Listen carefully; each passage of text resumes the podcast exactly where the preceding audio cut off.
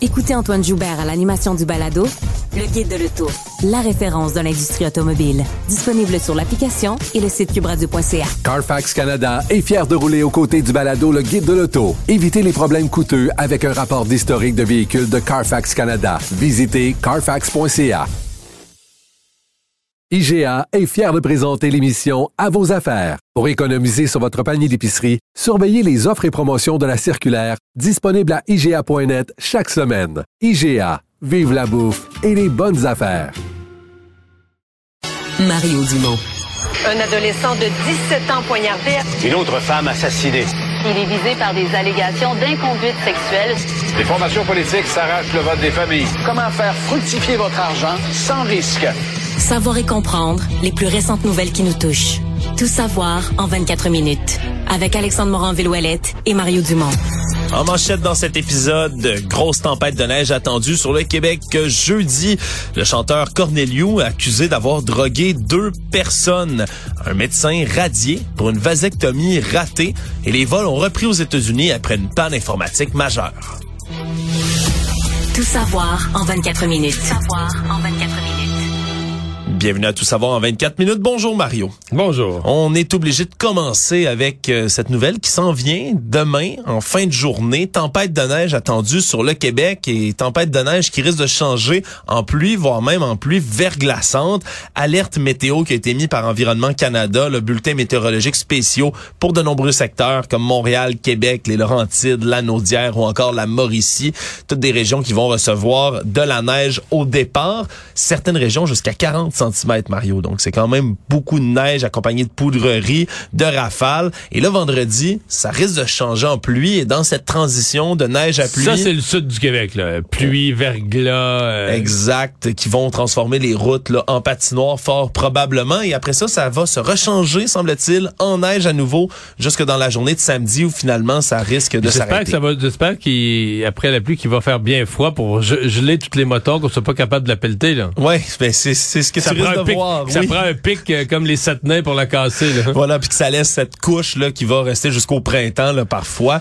Bon, les amateurs de neige et de sport d'hiver vont sûrement se réjouir, que ce soit les gens de la motoneige. Oui, parce que dans les montagnes, ça risque, il risque d'avoir moins de verglas et de pluie. C'est, Par exemple, dans les Laurentides, tout ça, des centres de ski, ça va être de la neige. Oui, il y, en- y en a qui attendent ça avec impatience là, après le redout qui, qui persistait là, récemment. Bon, on risque peut-être enfin d'avoir un hiver, mais prudence sur les routes, c'est vraiment le message qu'il va falloir passer parce que euh, si ça se transforme bel et bien en patinoire, mais ça risque d'être assez compliqué. Aujourd'hui à Cube Radio, Marion, on a fait un suivi assez intéressant. On a reçu Lino Zambito dans une de nos émissions aujourd'hui qui parlait d'un phénomène peut-être méconnu pour le grand public, le fait que quand euh, Environnement Canada émet des bulletins météo comme ça, des fois c'est pas si pire que ce qu'on pense, mais pour les restaurateurs, ça crée des vagues d'annulation en fou Ah oui, dans les réservations. C'est quand même un phénomène qui, qui, qui est à ne pas sous-estimer. Donc là, on, on vous fait un bulletin mais, météo. c'est- c'est pas la première fois que j'entends cette crainte-là. Puis euh, les gens, ma, ma réflexe à chaque fois, c'est les gens vont bien au restaurant loin de chez eux.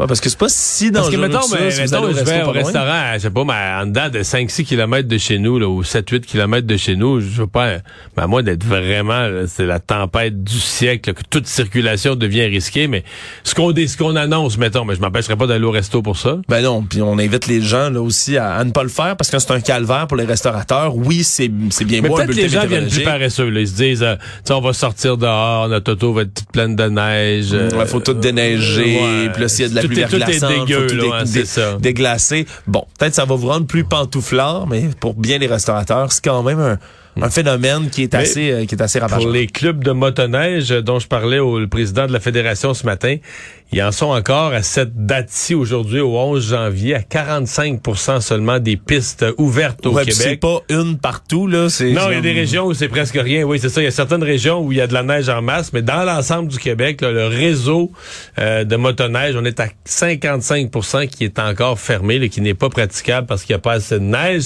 Donc ça va faire du bien. Oui, ça devrait augmenter ce pourcentage-là.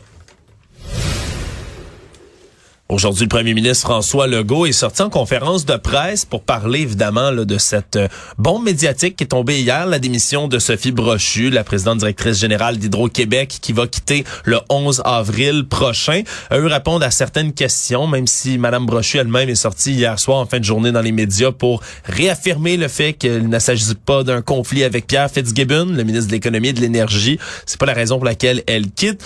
Mais évidemment, le premier ministre a dû faire face à certaines questions, encore une fois, là-dessus. Aussi des questions sur le successeur ou la succès, la, personne qui succédera, là, oui, à Sophie Brochu à la tête d'Hydro-Québec. On parle d'avoir de l'expérience dans la gestion de grandes organisations du côté de Monsieur Legault. Également quelqu'un là qui est capable d'être en mode développement puisqu'il veut agrandir la capacité. C'est le mot clé. Là. Moi, c'est l'expression que je retiens. Il veut quelqu'un qui va être en mode développement. Euh, à répéter que c'est parce qu'on veut, euh, on, on veut une fois et demi Hydro-Québec. On veut qu'Hydro-Québec augmente sa production de 50 C'est massif. Euh, dans les prochaines années. Euh, moi, je, je, je commente les deux parce que je comprends son objectif. Dire, on peut pas comme société dire on est pour l'électrification de tout, l'électrification des transports, l'électrification des transports en commun, les batteries pour des autos électriques, l'électrification des industries qui sont polluantes, là, qui sont émettrices de GES. On peut pas dire et qu'on veut aussi fournir de l'électricité à des États comme le Massachusetts, l'État de New York, qui, parce qu'on va leur fournir une électricité bien plus propre que celle qu'ils produisent eux-mêmes. On peut pas dire tout ça puis pas souhaiter plus d'électricité. Est-ce qu'on peut faire un meilleur effort d'efficacité énergétique? Oui, aller en chercher. C'est sûr qu'il y en a à aller chercher quelques térawattheures là, mais je pense pas qu'on va aller chercher toutes les capacités qui sont nécessaires pour tout électrifier. Donc, je comprends l'objectif, mais moi, je pense quand même que François Legault aurait dû... Le défi pour lui, c'était de convaincre Sophie Brochu, qui était en place et qui avait les compétences pour faire ça, de faire le virage. Et ça reste un échec pour lui. Bon, lui, je, comprends, il, est au gouvernement, puis quand une personne part, il va en nommer un autre, puis il va, il va probablement nommer quelqu'un, justement, il l'a dit aujourd'hui, qui va être en mode développement, donc il aura pas à convaincre de, de l'objectif développement, de mettre mhm. le cap sur le développement. Mais je continue de penser que l'idéal pour lui, ça aurait été de mieux s'y prendre pour convaincre Sophie Brochu, de se rallier à l'objectif et de, de s'atteler à cette tâche. Oui, parce que justement, une des inquiétudes de Sophie Brochu, c'était vraiment celle-ci, voulait pas que le Québec devienne le magasin à une pièce, c'est l'expression qu'elle utilisait, de l'électricité pour attirer justement les entreprises étrangères. Mais, je pense pas que Pierre Fitzgibbon, en tout cas, je peux me tromper, mais je pense pas que Pierre Fitzgibbon puis François Legault veulent ça non plus. Moi, j'ai entendu M. Fitzgibbon s'interroger à haute voix, par exemple, euh, la crypto-monnaie ou tout ce qui dépense beaucoup, qui consomme beaucoup d'électricité puis qui est relativement peu créateur de richesse, lui-même publiquement a dit c'est pas le genre d'entreprise nécessairement qu'on veut attirer. On veut attirer des entreprises à forte valeur ajoutée, etc. Donc, je suis pas certain que leur vision était incompatible. Je pense plus que c'est dans la façon de faire. Euh, il y a une opportunité, comme je le disais tantôt. Euh, Actualité. Tout savoir en 24 minutes. Le chanteur Corneliu qui s'était fait connaître pour la seconde édition de l'émission Star Academy en 2004. Donc, faut vraiment être euh, grand fan de l'émission peut-être pour s'en souvenir. Et assez vieux. Ouais, euh, comparu cet après-midi là pour faire face à deux chefs d'accusation pour avoir administré une drogue à deux personnes différentes. À 39 ans, là, ça remonte pour lui à un, un premier événement en août 2013 à Montréal, deuxième en juin 2016 aussi à Montréal, mais c'est seulement en novembre dernier, novembre 2022, qu'on a fini par ouvrir ouvrir une enquête du côté du SPVM pour ces deux événements qui étaient quand même là, qui remontaient et donc a fait objet d'un mandat d'arrestation pour le 11 novembre dernier et son apparition à comparaître, c'était pour aujourd'hui. D'avoir fait consommer une drogue à deux personnes différentes. À deux personnes. À deux reprises. Mais on donne pas le contexte. là. C'est extrêmement difficile pour l'instant de le savoir. Là. De ce qu'on comprend habituellement quand on porte ce genre d'accusation, c'est parce qu'on a refilé même pas dit Si ça s'est passé dans des bars, à la maison, dans quel objectif, à quel but, on sait rien. Il faudra attendre le reste de sa, de sa comparution pour avoir plus de détails dans cette histoire. Mais c'est pas la première fois que Corneliu est devant la justice. Il avait été arrêté pour vol et complot en 2018 dans un incident dans un Canadian Tire de Laval avec son ex-coloc qui avait dérobé des articles de cuisine dont la valeur était inférieure à 200 dollars. Et finalement, il avait fini par être blanchi parce qu'il y a eu un arrêt de procédure dans son dossier. Et les raisons derrière ce revirement de situation-là n'ont jamais été divulguées par la défense. Il y a une clause de confidentialité sur tout ça. Son coloc, le co-accusé, qui avait, lui, plaidé coupable de vol, avait obtenu une absolution inconditionnelle. Donc, c'est pas ses premiers démêlés avec la justice pour le chanteur. C'est drôle parce que moi, je me souviens, de cette, je pense que c'était la première édition de Star Academy, là, où si on avait pris les candidats, on avait dit lequel du groupe aura jamais de problème avec la justice, je pense que tout le monde aurait nommé Corneliu, là. Oui. Qui avait l'air du jeune parfait, euh, très tranquille, très posé. Même c'était c'est probablement que c'est pour ça qu'il chantait très très bien, mais c'est pour ça qu'il faisait tellement sage là sur scène puis tout ça. Il chantait plus du chant classique ou de l'opéra. Euh, fait que c'était pas le gars qui brassait, là, au contraire. Là, je pense qu'il y avait de la misère à le mettre en scène. Et bon, quand on le voit maintenant dans des histoires de, de drogue et de ce que. Ça donne cette histoire-là. Dans le cas de vol, bon, il y a eu retrait des, tout a tombé. Ouais. Mais quand même, disons que c'est pas celui en regardant le groupe à l'époque. non. Je, je veux pas dire que les autres avaient l'air des, des croches, mais c'est lequel qui aura jamais à faire la justice dans ce groupe-là, t'aurais dit ah lui. On a pour poursuite dans le procès là, de, de cette histoire, le procès d'Éric Rondeau, homme de 47 ans, qui est accusé d'avoir causé la mort de Félix-Antoine Gagné, 19 ans. On se souviendra cette histoire, Mario, qui inclut entre autres des canards. Hein, on se rappellera Éric Rondeau qui avait tenté de contourner le 22 juillet 2019 à Sainte-Élisabeth une, une mère canne et ses canetons qui traversaient la rue. avait euh, s'était immobilisé au départ, allumé ses clignotants. On comprend une manœuvre normale qui même aujourd'hui a été jugé comme nécessaire, mais par la suite, c'est son dépassement à moitié au travers des lignes doubles dans l'autre voie qui est remise en doute devant jury parce que Félix Antoine Gagné, lui, en arrivant avec sa moto, a eu une collision et est finalement décédé. Et là, après avoir montré mardi la collision dans son entièreté au jury, aujourd'hui, ce qu'on remettait en question, c'est les capacités de Félix-Antoine Gagné au volant de sa moto. Et ce qu'on a compris, c'est que deux semaines avant de trouver la mort, il avait reçu une formation avancée de conduite de moto par son oncle, qui est un instructeur spécialisé de ce genre de véhicule-là. Il a appris entre autres des notions de freinage d'urgence, de contre-braquage, et là, des témoignages multiples de sa famille, de son entourage qui ont répété, répété que Félix-Antoine Gagné avait une maîtrise là pas parfaite, mais très, très bonne de son véhicule, qui conduisait des véhicules à moteur depuis qu'il était tout jeune. au support de la thèse que l'autre l'a mis dans, dans une courbe, dans une position impossible, en se plaçant à moitié sur l'autre voie, qu'il on l'a on l'a coincé dans une position comme motocycliste qui est ingérable. C'est ce qu'on veut démontrer effectivement du côté là euh, du côté de la couronne et le garçon de 19 ans dit qu'il connaissait tellement bien cette route là la 345 sur laquelle il roulait au moment de l'accident fatal, il la connaissait tellement bien qu'il aurait pu la faire les yeux fermés disait son oncle, il la faisait trois quatre fois par jour parfois pour se rendre aller voir des amis, aller s'entraîner. Bref, c'est ce qu'on continue d'expliquer aujourd'hui au procès qui va continuer de se poursuivre. Tout savoir en 24 minutes.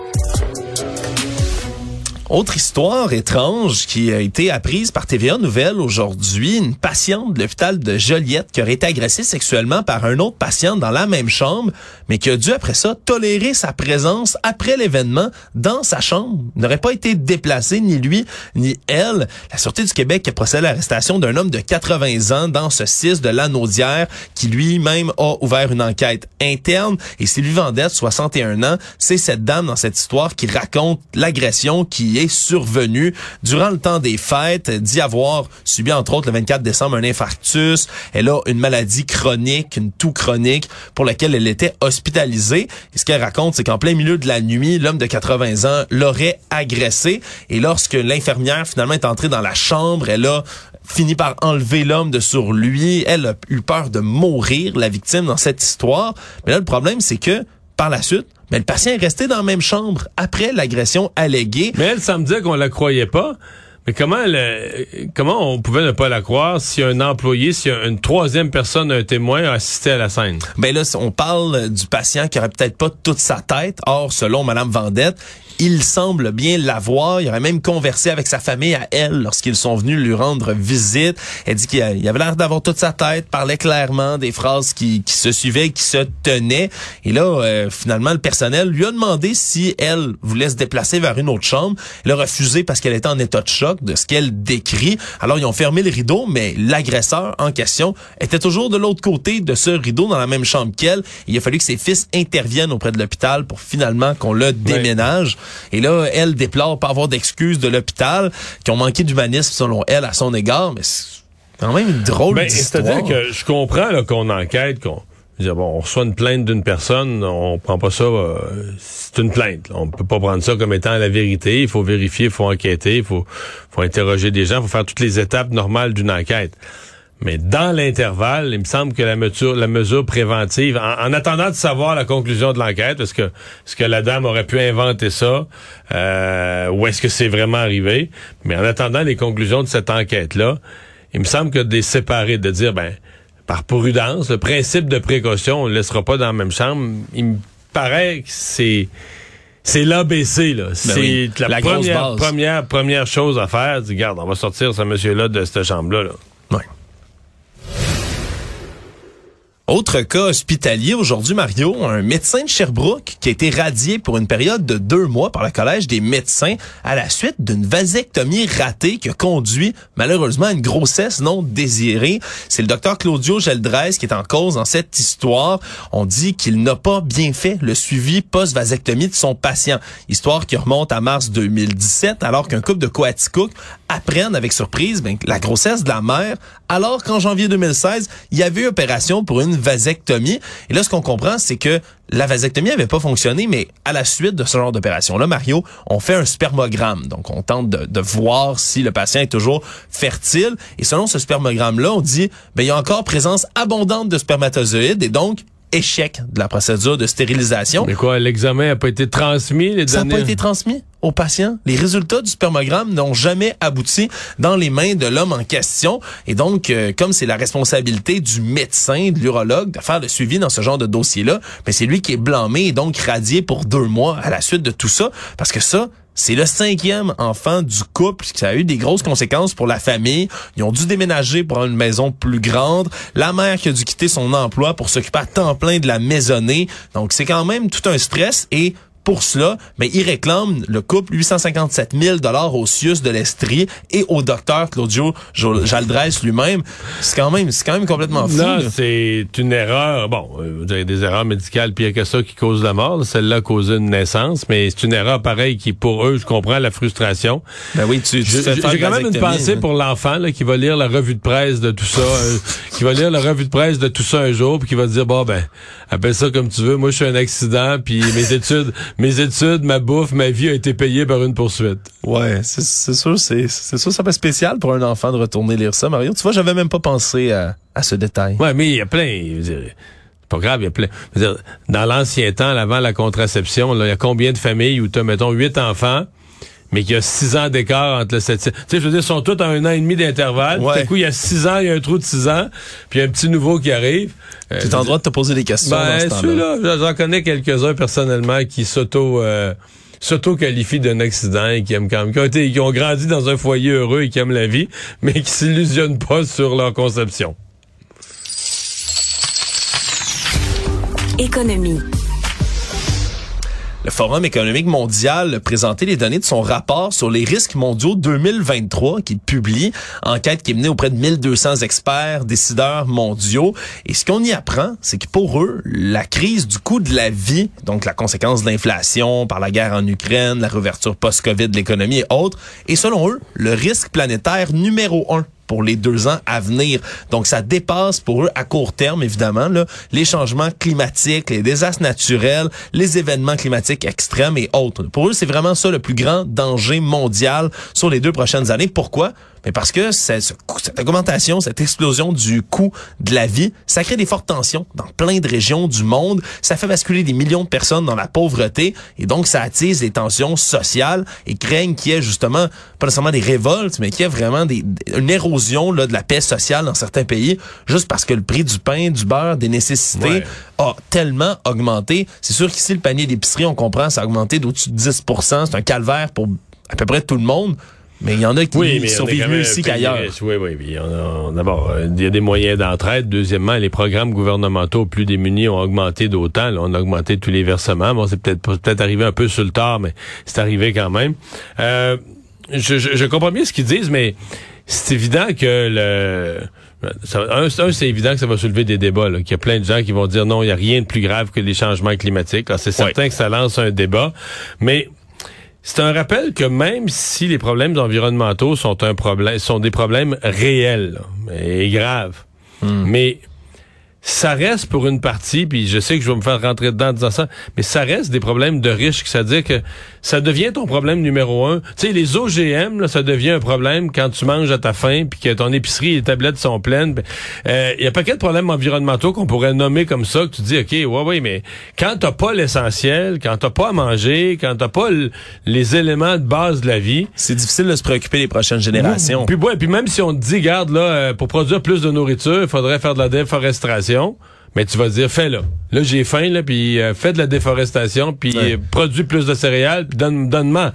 Et c'est là où je comprends que le devoir de ceux, de nos gouvernants, de ceux qui sont au-dessus de la mêlée, c'est de démêler tout ça, de nourrir toute la planète avec les meilleurs moyens, les meilleures technologies possibles.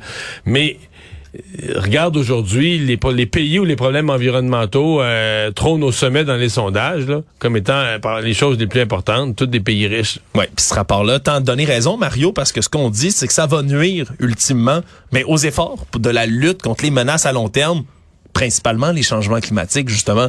Quand t'as pas euh, de quoi te mettre sous la dent puis que t'as faim, ben c'est sûr, c'est difficile de, de- de se préoccuper du lendemain, mettons.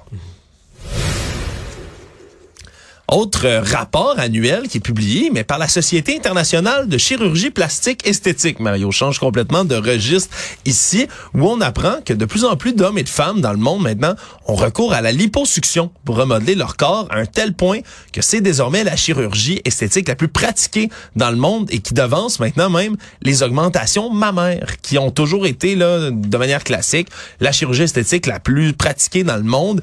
Mais là maintenant, Tu sais que je m'étais jamais posé la question quelle était la chirurgie plastique la plus pratiquée. t'étais convaincu que c'était l'augmentation mammaire? Non. Ben, en fait, je, je, m'étais- je tu jamais posé la je question ne me suis jamais court. posé la question. Pas que je devinais la réponse. Peut-être que je l'aurais deviné euh, spontanément, mais je m'étais jamais posé la question. Moi, moi non plus, je savais pas qu'il y avait de société internationale non plus de Non, j'apprends tout ça, là. esthétique, mais c'est les augmentations mammaires en question ben, sont de moins en moins populaires à cause des risques de cancer, Mario, qu'on Ouais. découvre de plus en plus mais dans mais les il y en a dernières qui font années. le deux pour un de ça. Il y a des liposuctions. Je sais pas jusqu'à quel point c'est sécuritaire complètement, mais il y a des liposuctions où on réinjecte le gras, non? Dans les Je- fesses ou dans les seins? Sincèrement, je connais pas assez ça. Je pense que toi et moi, on n'est peut-être pas non, on les, les pas- gourous on parle de ce qu'on connaît pas, là, hein. On parle vraiment de ce qu'on connaît pas, mais selon ce rapport de gens qui connaissent ça beaucoup mieux que nous, mais on dit qu'il y a à peu près 12,8 millions d'interventions esthétiques chirurgicales dans le monde. On parle de l'année 2021. Et là, c'est plus de 1,9 millions de liposuctions qui ont été réalisées l'an dernier. Ça augmente de 24,8% vis-à-vis l'an passé.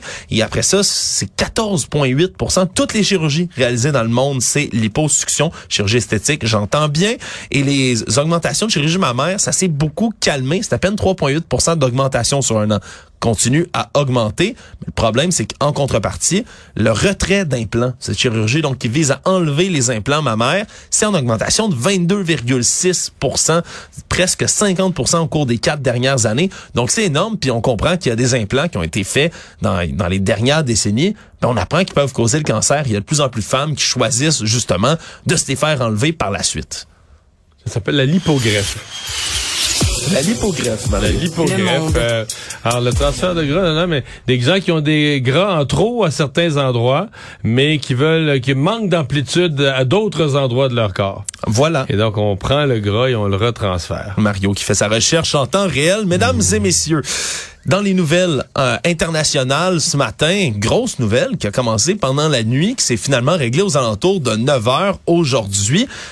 On a dû suspendre tous les vols sur la côte est des États-Unis, un peu partout dans le pays, tous les vols intérieurs surtout, parce que il y a un système informatique qui s'appelle le Notice to Air Mission, le NOTAM, qui est tombé complètement en panne. Et donc, ce que ça fait, c'est qu'on peut pas transmettre des renseignements qui sont cruciaux pour les aviateurs. On parle de conduite d'opération, mais aussi là d'informations sur les aéroports, des activités spéciales comme des opérations militaires, des restrictions temporaires de vol. sortes d'alertes aux pilotes qui sont nécessaires. là.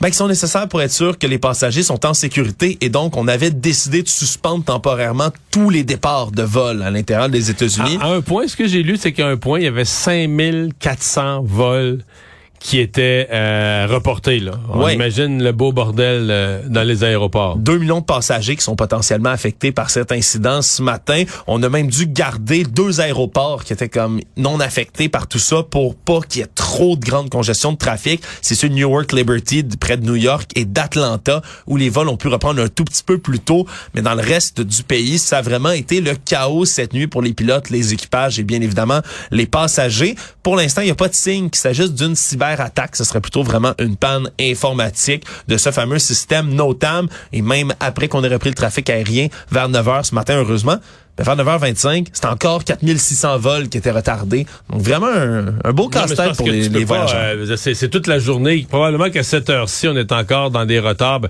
Parce qu'une fois que dire, l'appareil euh, est pas parti, c'est le même appareil qui doit faire l'aller-retour, qui doit revenir, etc.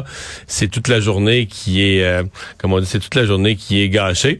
Euh, pas par la météo cette fois-ci, par l'informatique. Euh, résumer l'actualité en 24 minutes, c'est mission accomplie.